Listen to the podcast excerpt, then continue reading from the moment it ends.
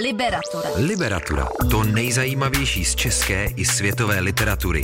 Liberatura. S Jonášem Zbořilem na rádiu Wave.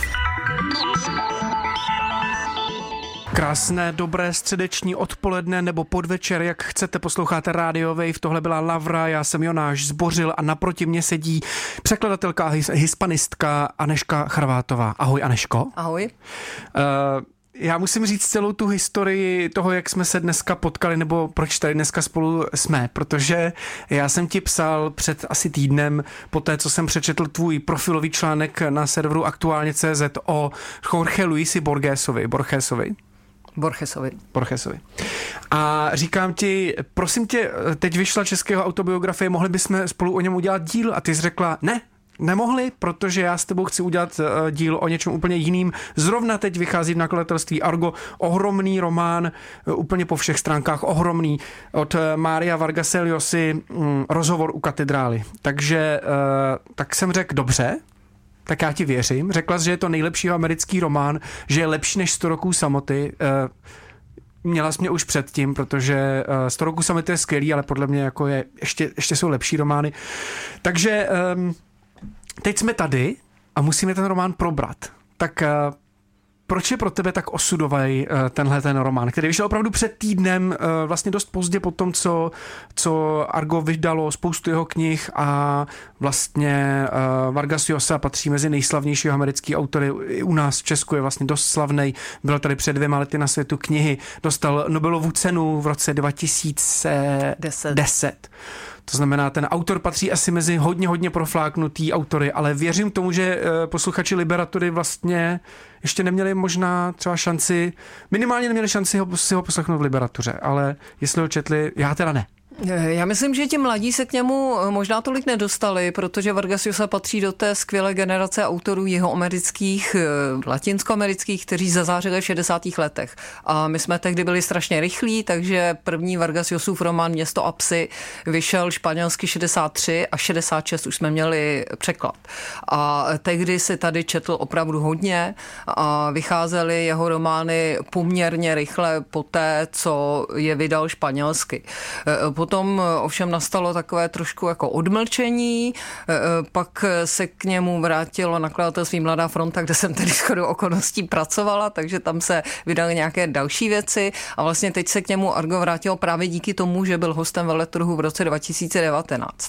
A Argo začalo novějšími romány a tady tenhle román Rozvor u katedrály jsem jim tak trošku vnutila, protože je to právě moje osudová kniha, stejně jako myslím, že on je můj osudový autor autor. Je to kniha, o které jsem psala diplomku, zároveň o městu a psech jsem psala zkoušku na přijímačky na vysokou školu, takže mě ten Vargasio se doprovázel celou dobu. A já jsem se do toho románu ve 20 letech, kdy jsem ho četla španělsky, naprosto zamilovala a považuji ho za výborný nejenom po obsahové stránce, ale mě strašně zaujal způsob, jakým je napsaný, jakým je vystavený, ta forma, která u Vargas Llosy vždycky strašně podstatná. Já jsem úplně zapomněl říct, že je to peruánský spisovatel pro posluchače, kteří o něm nikdy neslyšeli, takže uh, olbřímý román z Peru, hned z prvních stránek, z prvních věd člověka chytne takový ten eh, jeho americký, taková ta, takový to dusno, taková to prostě pocit, jak kdyby bylo těsně před deštěm, jsou tam cítit ty šedesátky, ten Julio Cortázar a tak a eh, já myslím, že to můžeme přečíst tu první větu. Santiago stojí ve dveřích redakce Kroniky a nevlídně se dívá na třídu takna. Auta, oprýskané domy, každý pes je náves, troch, trošky světelných poutačů blikající v mlze, šedivé poledne. A takhle samozřejmě, samozřejmě, že hned na první stránce Santiago přemýšlí, uh, nebo vyráží na drink. Um, a pak se tam děje spoustu strašně zásadních věcí. Bude těžký to neprozrazovat, ale zároveň mám úplně důležitou otázku a zároveň hrozně banální. Proč je to teda pro tebe osudový román? Proč, proč si eh, odmítla mou nabídku na Jorge Luise, Jorge Luise Borgese a Borgese a přišla s Vargasem Josou? Eh, já myslím, že Vargas Josa mě strašně oslovil, protože dokáže vyprávět poutavé příběhy, které považuji za zajímavé celkem v jakémkoliv věku, ale zároveň podle toho, v kolik ti zrovna je, když se k tomu románu vrátíš, tak v tom příběhu najdeš nějaké další věci, co jsi tam předtím nenašel.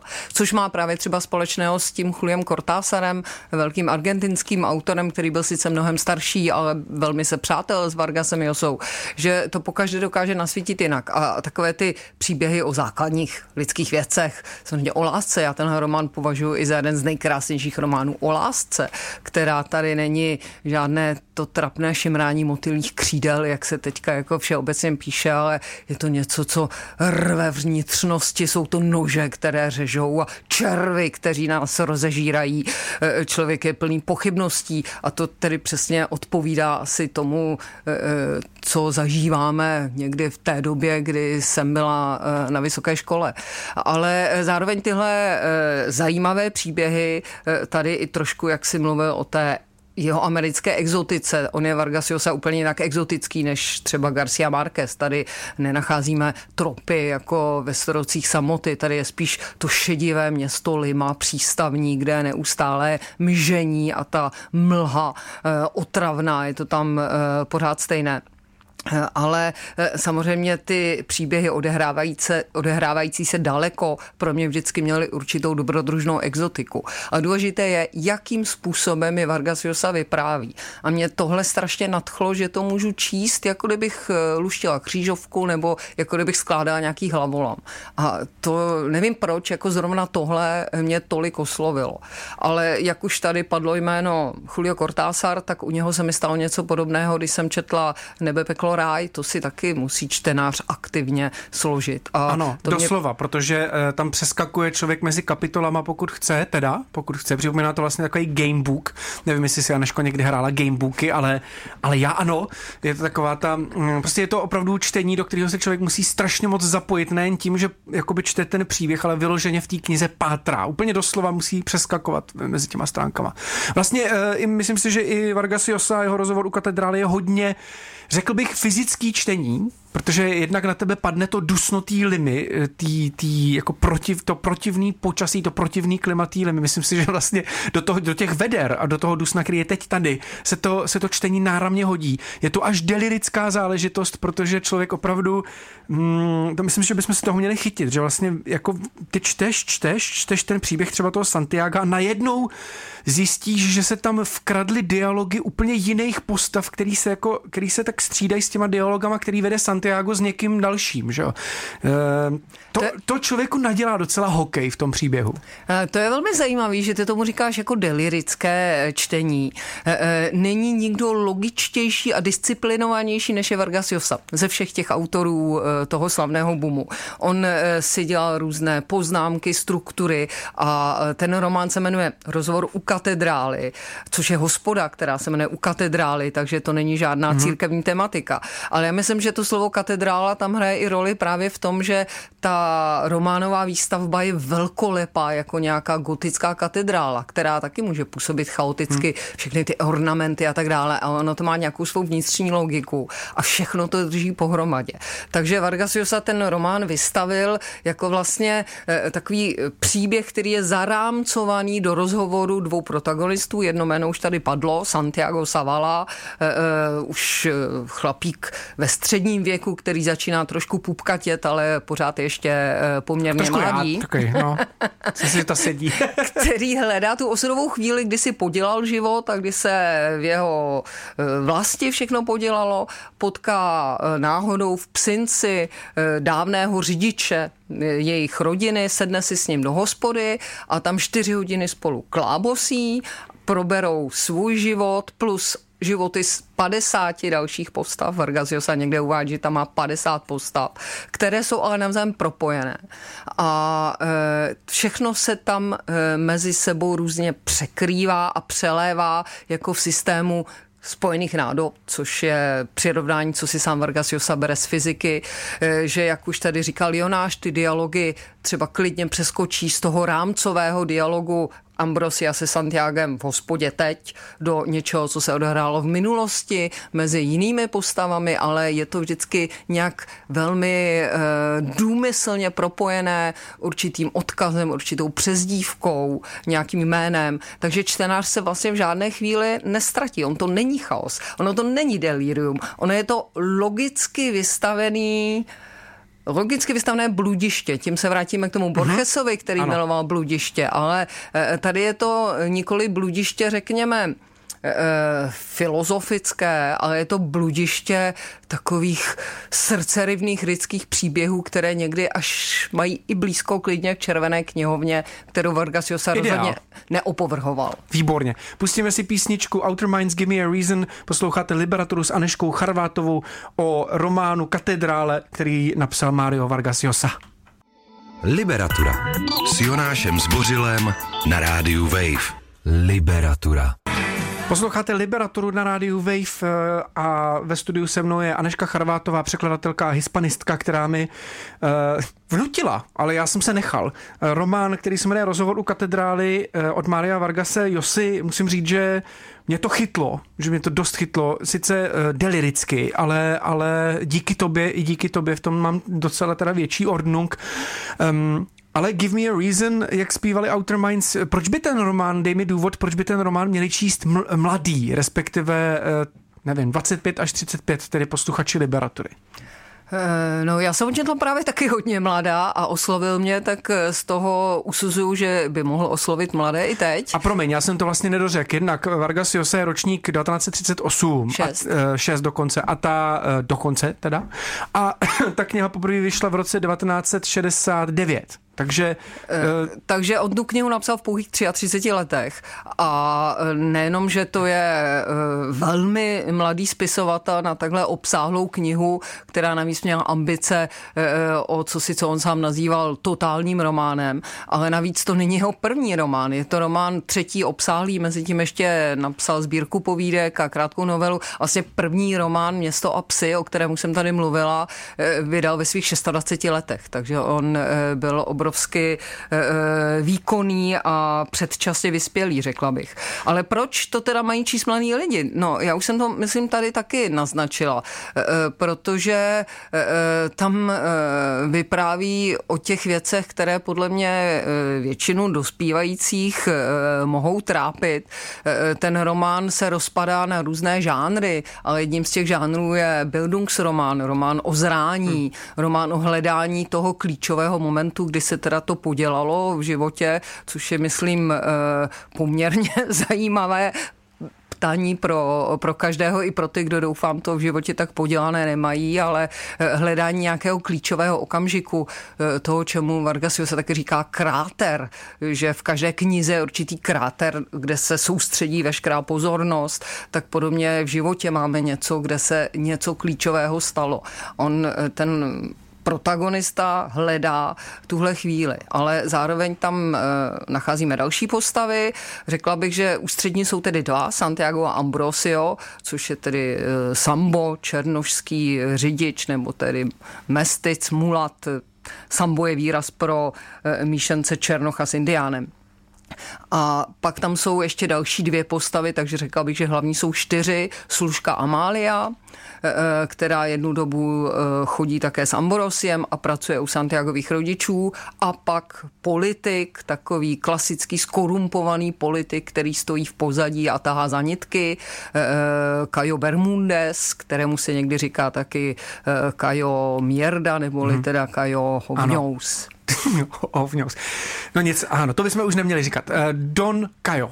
Don Kajo, tak se mu tam tak říká. A ještě možná uh, důležitá věc, teda, kterou jsme asi, možná si ji říkala, ale teda Santiago a Ambrosio mají spolu takový vztah, že Ambrosio vozil Santiago po světě. Santiagova otce. Santiagova otce, tak, ale prostě je to, je to, dá se asi říct, já myslím, že bych to mohl zjednodušit na to, že Ambrosio byl člen služebnictva. Eh, přesně tak. tak. Přesně tak. tak a proto Vargas Llosa používá pro čtenáře takový signál, vždycky, když mluví Ambrosio se Santiagem, tak ho na konci osloví chlapče. Je tam takový ten, mm-hmm. ta úcta služebnictva k mladému pánovi eh, z rodiny. Ta knížka vyšla teda 1969 poprvé a proč u nás v roce, vychází v roce 2021? Eh, když, když víme, že Vargas Llosa uh, jakože, že vlastně v Česku byl populární, nebo je eh, populární. Já myslím, že to mělo řadu důvodů. Nejdřív za před rokem 89 si myslím, tahle knížka nemohla být, protože to, kromě toho, že to je román o zrání a román milostný a trošku červená knihovna, román pro služky, tak je to taky román politický velmi politický. Sam Vargas Llosa chtěl napsat politický román, eh, eh, chtěl se zařadit do takového tehdy velmi populárního proudu románů o diktátorech. Dokonce se do, dohodli s přáteli, že každý napíše román o svém diktátorovi. Cortázar měl napsat román o Evitě Peronové, Garcia Marquez taky napsal román o diktátorovi. Vargas Llosa si vybral peruánského vojenského diktátora Odriu, který vládl v letech 48 58 až 56 eh, v Peru. Ale to by možná tolik nevadilo, i když vojenská diktatura eh, eh, tady komunistům vadila podle toho, jak která víme, že argentinské vojenské chuntě klidně dodávali zbraně a nijak se jim to nehnusilo, nebo že podpořili ve válce proti Anglii, což bylo tehdy docela absurdní, ale to je tady mimo. Tam je totiž důležité, že ten hlavní hrdina, kromě toho, že popisuje, popisuje svou první velkou lásku na vysoké škole, tak popisuje také svou postupnou ztrátu iluzí z uh, levice. Eh, popisuje své pochybnosti, kvůli nimž se nedokáže přimknout k ničemu, ani ke katolické víře, ale ani ke komunistické víře. A to je tam velmi precizně eh, zachyceno, ty okamžiky, kdy on eh, ztrácí iluze. Tak já si myslím, že proto jako za komunismu tohle určitě vít nemohlo. Eh, nehledě na to, že Vargas Llosa se rozešel neúplně s dobrém s Kubou, s režimem Fidela Castra na konci 60. let, mimo jiné proto, že Fidel Castro podpořil okupaci Československa, když to Vargas Llosa proti ní protestoval. A Eh, to byly všechno důvody politické. No a potom po roce 89, myslím, hlavní důvod, proč to nikdo nevydal, eh, byl už spíše eh, finanční. Ta kniha je velmi obsáhlá, takže je drahá na výrobu a samozřejmě je drahá, i když musíte zaplatit práva slavného autora Nobelovy ceny, slavného nositele Nobelovy ceny a i ten překlad asi nevíde úplně levně. Takže to byly další důvody. No ještě, a... hm, ještě jsem chtěl říct právě, že, že jak jsem mluvil o tom fyzickém zážitku, o tom fyzickém čtení, tak myslím, že se s tím pojí i to, že tohle to není žádný paperback, ale prostě pořádná pevná vazba, takže ta knížka se pronese. Ale vlastně uh, vlastně to je o to silnější zážitek potom. Eh, tu knížku velmi hezky vypravil Pavel Růd, který dělá v Argu, myslím, nejlepší autory, takže má i krásnou obálku, má hezký bílý papír. Je to kromě toho, že to je skvělá kniha, je to, eh, myslím, i příjemný artefakt. Ostatně eh, je to vlastně největší, nejambicioznější Vargas Josův román. Někdo spočítal slova, říká, že Válka na konci světa, která vyšla v češtině eh, v 80. myslím 8. nebo 9. roce, má o pár slov víc, ale tohle je rozhodně jeden z největších počinů a dokonce v prvním španělském vydání vyšla ve dvou svazcích jako jediný hispanoamerický román tehdejší doby. Měli bychom asi zase citovat z tohohle románu z prologu. Žádné jiné dílo mě nestálo tolik námahy, proto kdyby vypukl požár a já mohl zachránit před ohněm jediný román ze všech, které jsem kdy napsal, vybral bych si rozhovor u katedrály. Tak tohle to řekl Vargas Llosa eh, v roce 1998. Tak, pustíme si další písničku, posloucháte Liberatoru. Liberatura. Liberatura. O knihách, které svým čtenářům nedají spát.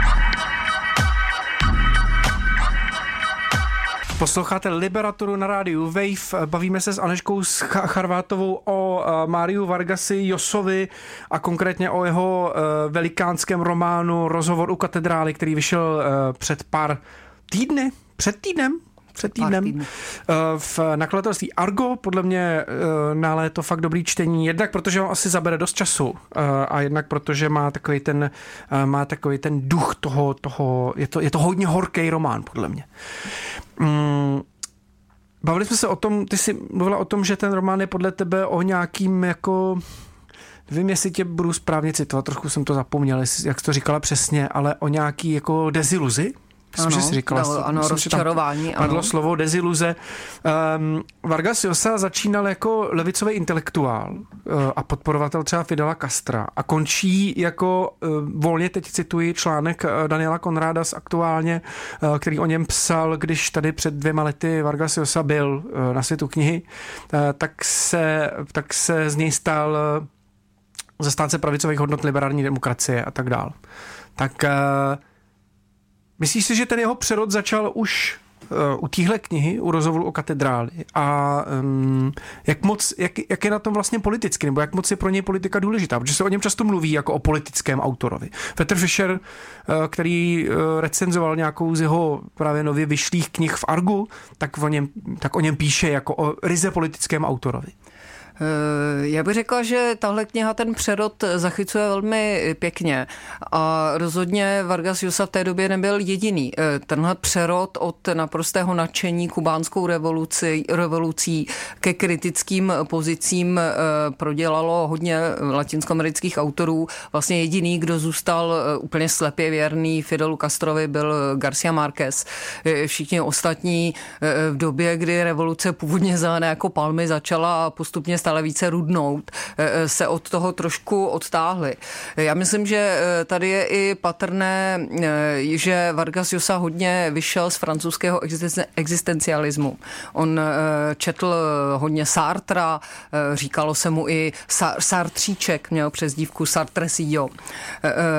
Hodně četl Kamise a můžeme tu knižku i v, tom v té existencialistické rovině číst jako jakousi, jakýsi román o rezignaci rezignaci, která ovšem může být optimistická, jak eh, píše Kamis Bítu o Sisyfovi, že i samoto valení kamene na vrchol může člověka naplnit. Tak takhle můžeme toho Santiago, který nenajde nebo najde tu chvíli, ale nic se v jeho životě nezmění, kdy se jako všechno podělalo, tak v té rezignaci eh, může spatřovat určitou hodnotu, že o ty peníze stejně nikdy stát nebude a radši bude žít průměrně, než aby si někde zadal. Eh, ale ta určitě určitá, eh, ten názorový přerod, eh, eh, myslím, u Vargase Josi pak kulminoval, když zkusil sám kandidovat na prezidenta ve volbách v Peru, což bylo v roce 1990.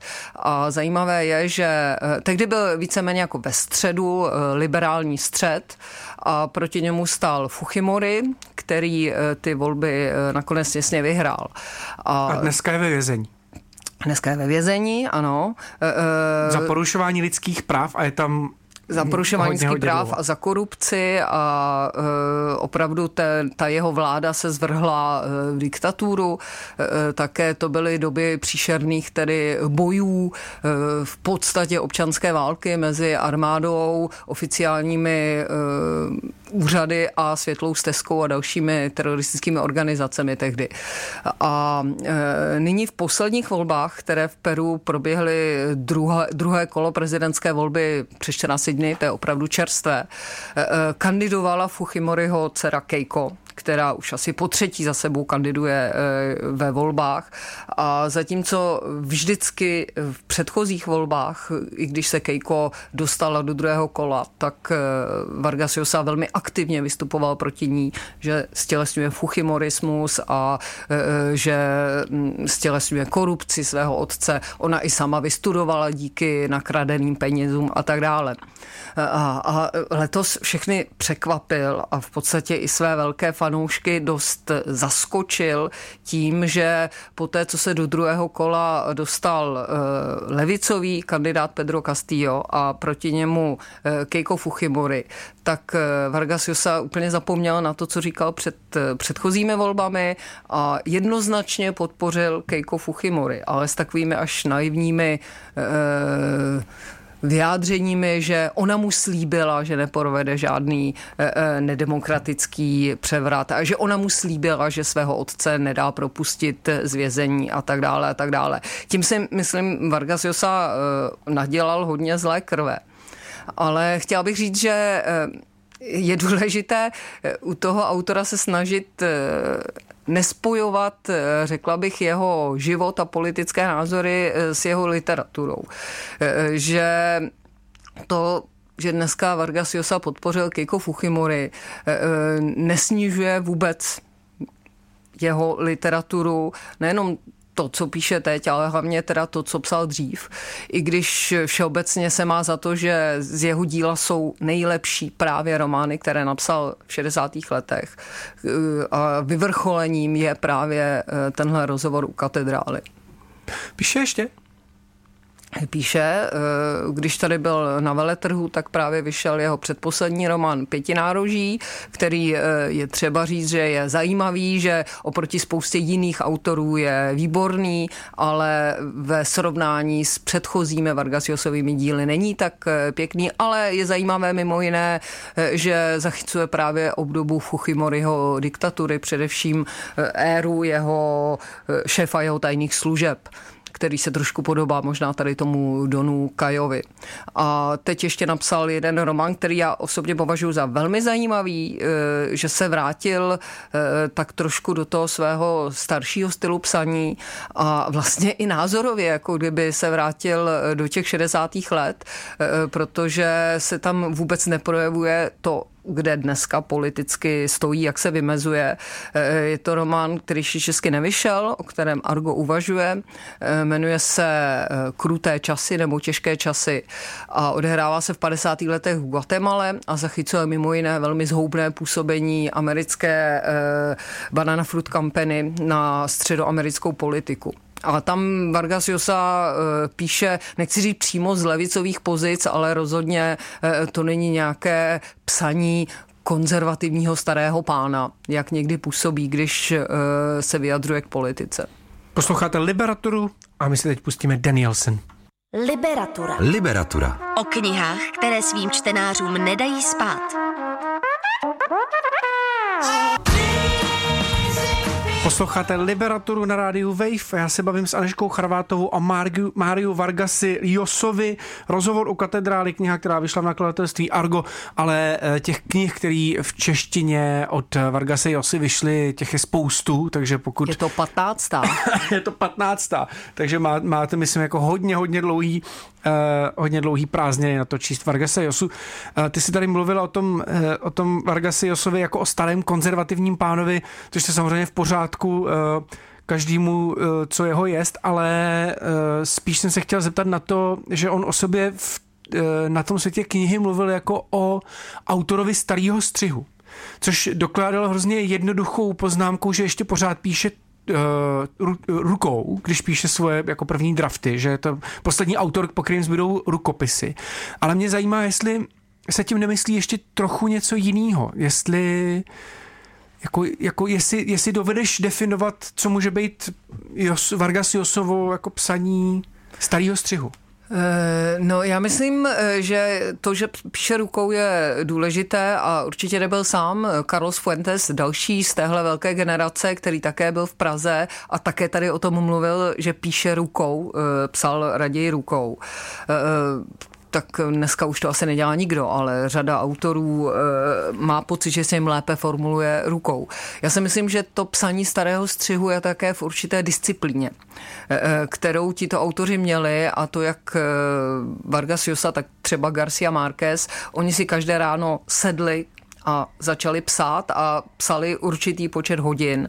A skutečně nebyla to jenom nějaká, nějaké záchvaty inspirace, ale velmi disciplinované psaní, e, e, které spočívalo i ve vyhledávání e, různých materiálů, což bylo tehdy mnohem těžší samozřejmě než dneska, ale eh, v té velké pečlivosti, s níž si eh, všechno nacházeli. A pak myslím, že ten spisovatel starého střihu eh, znamenal také intelektuál, který komentuje okolní dění, což dneska už se nepředpokládá, proč by měl spisovatel rozumět politice. Když byl tady na veletrhu hm, argentinský mnohem mladší autor Rodrigo Fresan, tak to myslím nějak vtipně komentoval, že proč by měli spisovatele mluvit o politice, tak to je stejný jako, že by eh, fotbalisti měli umět mluvit o politice, nebo že by taxikáři, že jediný, kdo v Argentině všemu rozumí, jsou taxikáři. To bylo tehdy jako velmi vtipné. Ale právě Vargas Llosa patří k těm komentátorům okolního dění. A myslím, že jeden z posledních, že v současnosti už tohodle typu autorů ubývá. A ono někdy je to, v posledním se mi zdá i lepší, když tolik, tolik nekomentují. A také nemají zdaleka takovou váhu jako dřív. možná to půjde ruku v ruce, že, že těžko říct, kde je ten, kde je ten důvod, jestli jedno je důvod, rozumíš mi, jestli uh, mají menší váhu, protože se nevyjadřují k politice nebo naopak. Ale, Ale taky těch informací je strašně moc. Dřív jako to, co řekl uh, velevážený čtený autor, tak uh, si to všichni přečetli hmm. a zapamatovali, přemýšleli o tom. Dneska kdokoliv si může cokoliv, kamkoliv napsat, takže jako je to strašná Jasně. inflace. Eh, mě by jenom zajímalo, pamatuju si, že jsme tady zhruba před rokem probírali Město světla Andrése Barby, jsou to sice úplně jiní autoři, eh, Andrés Barba je Španěl, který ale situoval svůj román možná, možná někam do eh, americké džungle, ale možná si to jenom představujeme, on to nějak jakoby nekonkretizuje. Nicméně ty si k Barbovi byla vlastně, myslím, kritičtější než já, já jsem z toho románu byl vlastně docela nadšený. Um, vlastně, vlastně přemýšlím, jestli, jestli třeba v porovnání Andrése Barby a Vargasa Josi vidíš uh, tohle je autor starého střihu, to je ten spisovatel starého střihu a, a, a naopak Barba, to je ten jako dobrý deto, ale prostě něco ty spisovatelé ztrácejí. Asi možná tu otázku zjednoduším. Máš pocit, že teda ty mladší autoři dělají něco hůř, nebo jako ně, něco postrádají? Eh, ono je to hrozně těžké definovat a nedá se to vztáhnout na všechny staré a všechny mladé autory samozřejmě. Ale já si myslím, že to, co eh, pro mě dělá z Vargasy Josi toho opravdu velkého autora, je, že eh, všechna jeho slova, která používá ve svých románech, mají opravdu váhu. A toho si člověk všimne, když překládá. Že někdy, když překládám autora, ze kterého nejsem tolik nadšená, tak eh, mě to nesmírně rozčiluje a mám potřebu mu vyházet nějaké věci nebo něco přepsat. Eh, a tohle se mi třeba právě u Vargasiosi nestalo nikdy. Tam jako není nic, co by přebývalo.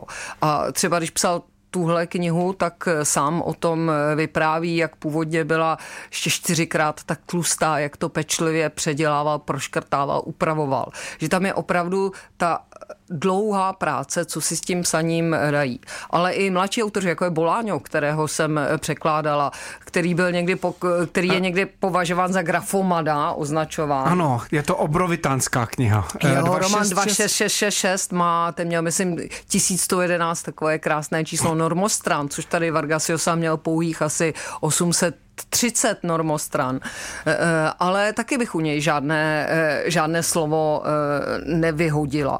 Mně připadá, že ti autoři, kteří nemají zbytečnou vatu nebo nehrají si na nějaké hluboké filozofické úvahy, tak to jsou pro mě ti autoři starého střihu a nezáleží na tom, jestli popíšou těch stránek tisíc nebo jenom sto, ale opravdu za každým tím slovem si stojí. Pustíme si další písničku, trošku to proškrtáme, protože ještě se budu ptát na další autory starého střihu z Jižní Ameriky. Posloucháte Liberaturu?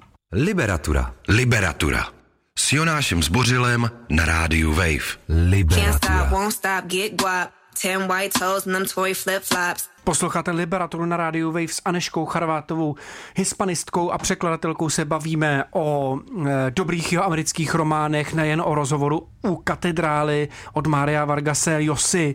E, my jsme tady zmínili ty autory starého střihu a tak a já bych vlastně se na chvilku mm, podíval na ty jeho kolegy, to je eh, Julio Cortázar, uh, Gar- Gabriel Garcia Marquez a ještě si říkala třetí. Carlose Fuentese. Fuentese.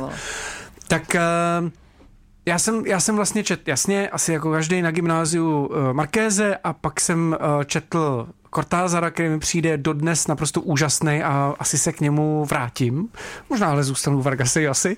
A můžeš trochu představit au, tyhle autory a jako, jak specificky píšou, protože podle mě to je velmi jako specifický, specifická literatura, specifický psaní, který se nepodobá ničemu jinému, co jsem, co jsem čet tak můžeš to ono se to dá hrozně těžko jednou větou nějak charakterizovat. Ono to bylo i taková určitá dobová záležitost, takové vzepětí obrovské v těch 60. letech, kdy se vlastně sešla eh, náhodou v Evropě parta autorů, kteří pocházeli z Latinské Ameriky a uh, oni se spolu i přátelé, opravdu to jo. byla parta, navzájem si četli své rukopisy, Cortázar nadšeně komentoval Vargas Llosovy romány a naopak.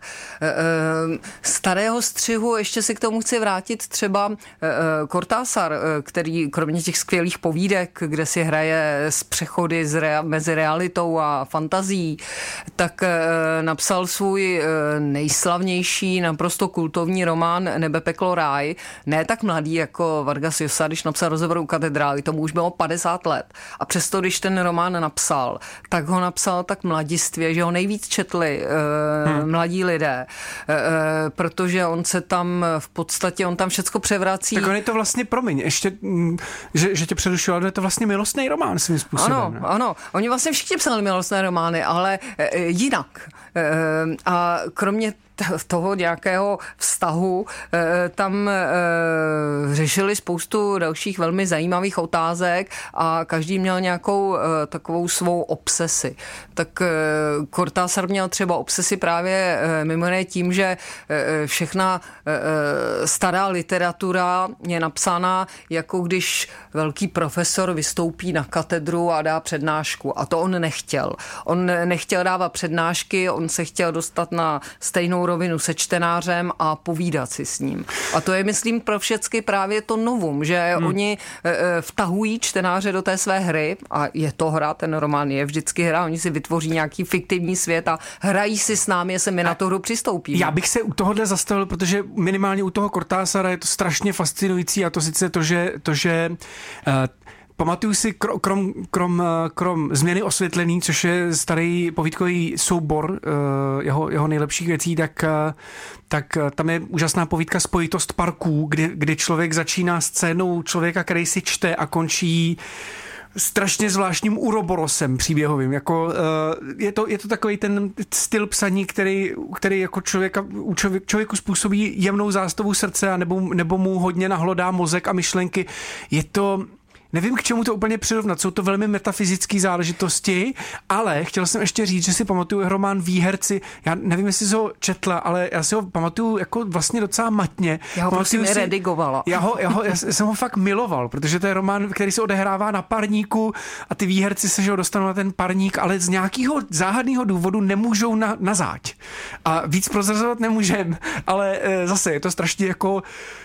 Um, metaliterární, zvláštní záležitost, která opravdu člověku nabourá hlavu. A proč se o tom bavím je, že ty jsi mluvila o tom Vargasu Josovi a o tom, že rozhovor u katedrály je takový luštění.